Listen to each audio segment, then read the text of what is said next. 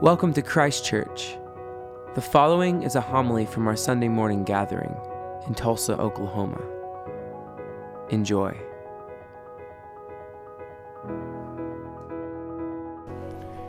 I want to turn our attention to the reading from the Acts of the Apostles that we heard just a few moments ago. Peter and John have come to the temple to pray at the appointed hour in which they encounter this man who has been um, lame since birth. And they go and they see this man. Now, if you were, um, if you were um, someone who had to beg for money, certainly the smartest thing to do would to be to stand in front of one of the gates that people would enter to go to the temple in hopes that as they're going in for this religious exercise, they might see you and have greater compassion and give you money. But this man, his, his, his, his issue is not just that he has been born lame and is unable to work and has to rely on the generosity of others to survive. Also, the assumption would be that somebody who was lame, that either he had sinned or his parents had sinned. Our minds might hearken back to the story in John's gospel about the man who was born blind. Who sinned? Was it him or was it his parents? In which Jesus destroys that notion that our illnesses are connected to our sins. So the man would also have been, uh, not only would the assumption be in the wider community that he or his parents had done something that caused this, um, his, his disability to, to happen, he would have been excluded from the wider community. So, the healing that takes place in the story is not just a healing of the physical things that are happening with this man, but also the spiritual and the relational aspects as well. The root word for Holy Spirit is this word parakleta, which means the one who answers the cry. And this man cries out to John and to Peter, and the Holy Spirit answers with a healing. Now, I don't know about you, but maybe when you hear healing, sometimes your um, the screen comes up and you go, oh, well, that's something those people on TV try to, to do. Think about the movie starring Steve Martin, Leap of Faith. I don't know how many of you all have seen this. It's been a while since, uh, since it was made, maybe the mid 90s. Steve Martin goes from town to town and puts on this revival like show in which miraculous healings occur because he has stagehands who sit there and have developed um, a, a, a, brilliant way of identifying um, who needs to be healed so that people can be seen. And that way, people will give more money once they see the healings begin, then certainly people will be more generous. And certainly there are people for whom they have made healing something that they sell. But I will tell you that I have seen people who are healed and there is no explanation scientifically for why it happened. I will also tell you that I have prayed earnestly for the healing and it has not come. I do not understand why sometimes healing happens and why sometimes healing does not happen. But the text gives us some insight into some things that we should not assume about why healing happens. The young, this man who was born lame from birth, once he is healed, he leaps up and he holds on to John and to Peter. He, he hugs them and will not let them go. Much like Mary Magdalene when she encounters Jesus in the garden and wants to cling to him, Jesus says, Don't cling to me yet. Peter says something similar to this man and says to the whole crowd, You Israelites, why do you wonder at this? Or why do you stare at us as though it is by our own power or piety that we have made him walk? In essence, Peter's saying it is not me who is doing this, it is not my ability, but it is God's ability working through me. Martin Luther says that piety is Satan's spouse. That we can begin to trust in our own goodness, in our own power, and we forget that it is that God who is work in the world. And we don't always understand God's actions. Peter does not want the man to cling to him, he wants him to cling to the one who is the source of healing, God. It is really hard for us modern day humans to say this, but it is not me, but Christ who works through me. God has blessed each and every single one of, the, of us with amazing gifts and talents, and all of these gifts and talents are different. There is nothing in life that I would much do, what I would love to do than to stand back there with the choir and sing, but I know that that would be cruel and unusual punishment for you all. These gifts that God has given you are not to puff you up or to make you believe that somehow you are better than others, but God has blessed you with gifts so that you will bless others.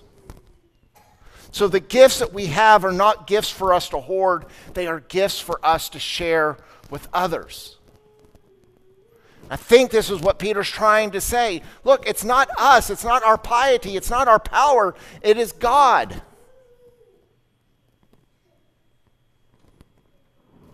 Peter tells them the God of Abraham, the God of Isaac, and the God of Jacob, the God of our ancestors, have glorified his servant Jesus, whom you handed over and rejected in the presence of Pilate. Peter in this sermon is telling those who are listening that the God of Abraham, Isaac, and Jacob, the God who, who when Moses was, was lost in the, in, the desert, where, I mean, was tending the flock of his father in law's animals in the desert, encounters this burning bush, and he says, Who are you? God says, I am the God of Abraham, Isaac, and Jacob. That just as God had done something amazing in that moment to deliver the people of Israel out of slavery into freedom, God in Jesus Christ, Peter says, is doing something similar, that it's amazing. But Peter says, Peter says that it was through Jesus' suffering that we are healed. Isaiah 53 talks about the suffering servant, the one who bears our sins and suffers for us. And I want to say for anyone who has ever suffered in this life, how glorious it is that when Jesus um, goes to his disciples and encounters them after the resurrection, that he still has wounds to show. That our suffering in this life is not for nothing it is not something for us simply to go over, but it becomes part of who we are. There's power in seeing a suffering Savior. Peter continues, You who rejected the holy and righteous one, asked for a murderer to be given to you, and you killed the author of life, and God has raised him from the dead.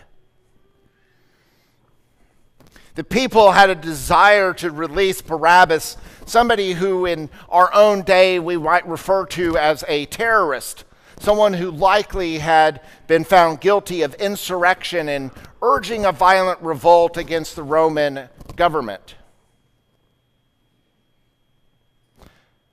N.T. Wright says that it's a matter of literal and historical truth that the one who bore the sins of many that Jesus dies in place of the one who was truly guilty. And Jesus lives for all. The author of life cannot be killed. God's power is too big. And so to this, Peter says that we are witnesses and by faith in his name, his name itself has made this one strong, whom you see and know, and that the faith that is through Jesus has given him perfect health in the presence of you.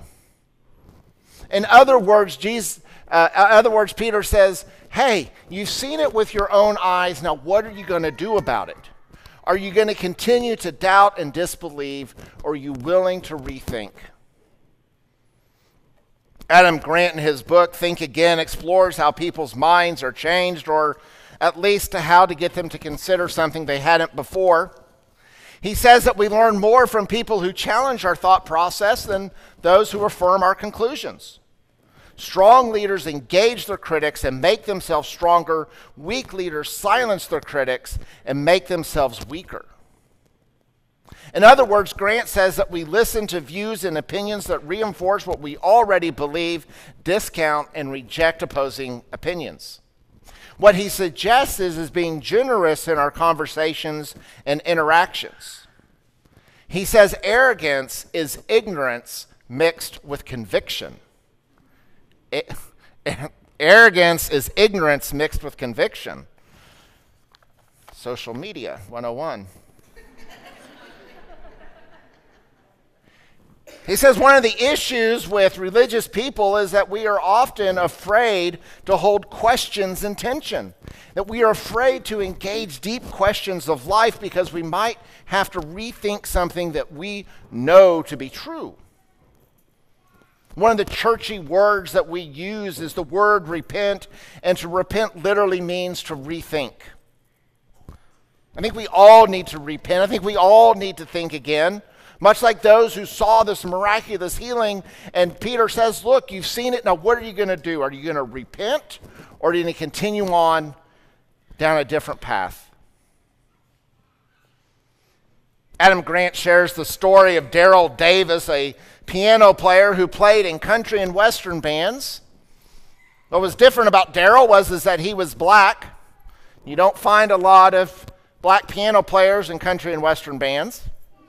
And he had a show in a deep southern town, and a man approaches Davis and compliments him on his piano playing and says, Maybe we could have a drink. Began a lifelong friendship and transformation. For the man that he shared a drink with was a grand wizard of the Ku Klux Klan. As they were chatting, Davis asked, How is it that you can hate me when you don't even know me? The Klan leader begins to explain that blacks have a gene that causes them to commit crime. Davis says, Well, I'm black. I've never committed a crime. To which the Klan member suggests that Davis may just have a latent gene that hasn't shown up yet. Davis then asks the Klan member, says, Can you name one black serial killer? Klan member has to admit he has never heard of a black serial killer, but Davis was able to list off numerous names of white serial killers, and which now their stories fill our Netflix feed. So Davis asked him whether the Klan member was a serial killer since he was white. The Klan member says, I am not a serial killer. And Davis says, Well, how do we know you just don't have a latent gene that hasn't shown up yet? This Klan member says that later that this willingness to engage in a conversation forced him to rethink or repent of what he assumed to be true. That there is a joy in being wrong sometimes. We don't, as a culture, reward people for saying, you know, I have rethought this, or maybe I was wrong about this. But there's a joy in repentance, there's a joy in realizing sometimes we are wrong. Maybe if we are willing, then this is Peter ends this thing with this, this thing to, to, um, to share their faith. Maybe if we are willing to share our faith with someone by loving them rather than trying to prove them wrong as our starting point, will be more successful. My first rule on evangelism is simple just don't be a jerk. At the concert we held two weeks ago, Mike McClure, the artist, invited a friend to come listen to the music. His friend was chatting with Andy Richardson, and he said, This church seems to love well. Maybe, just maybe, that loving others is more important than confidence in our own rightness. Maybe Love is the best witness that we can give to the work of God in Christ Jesus. Amen.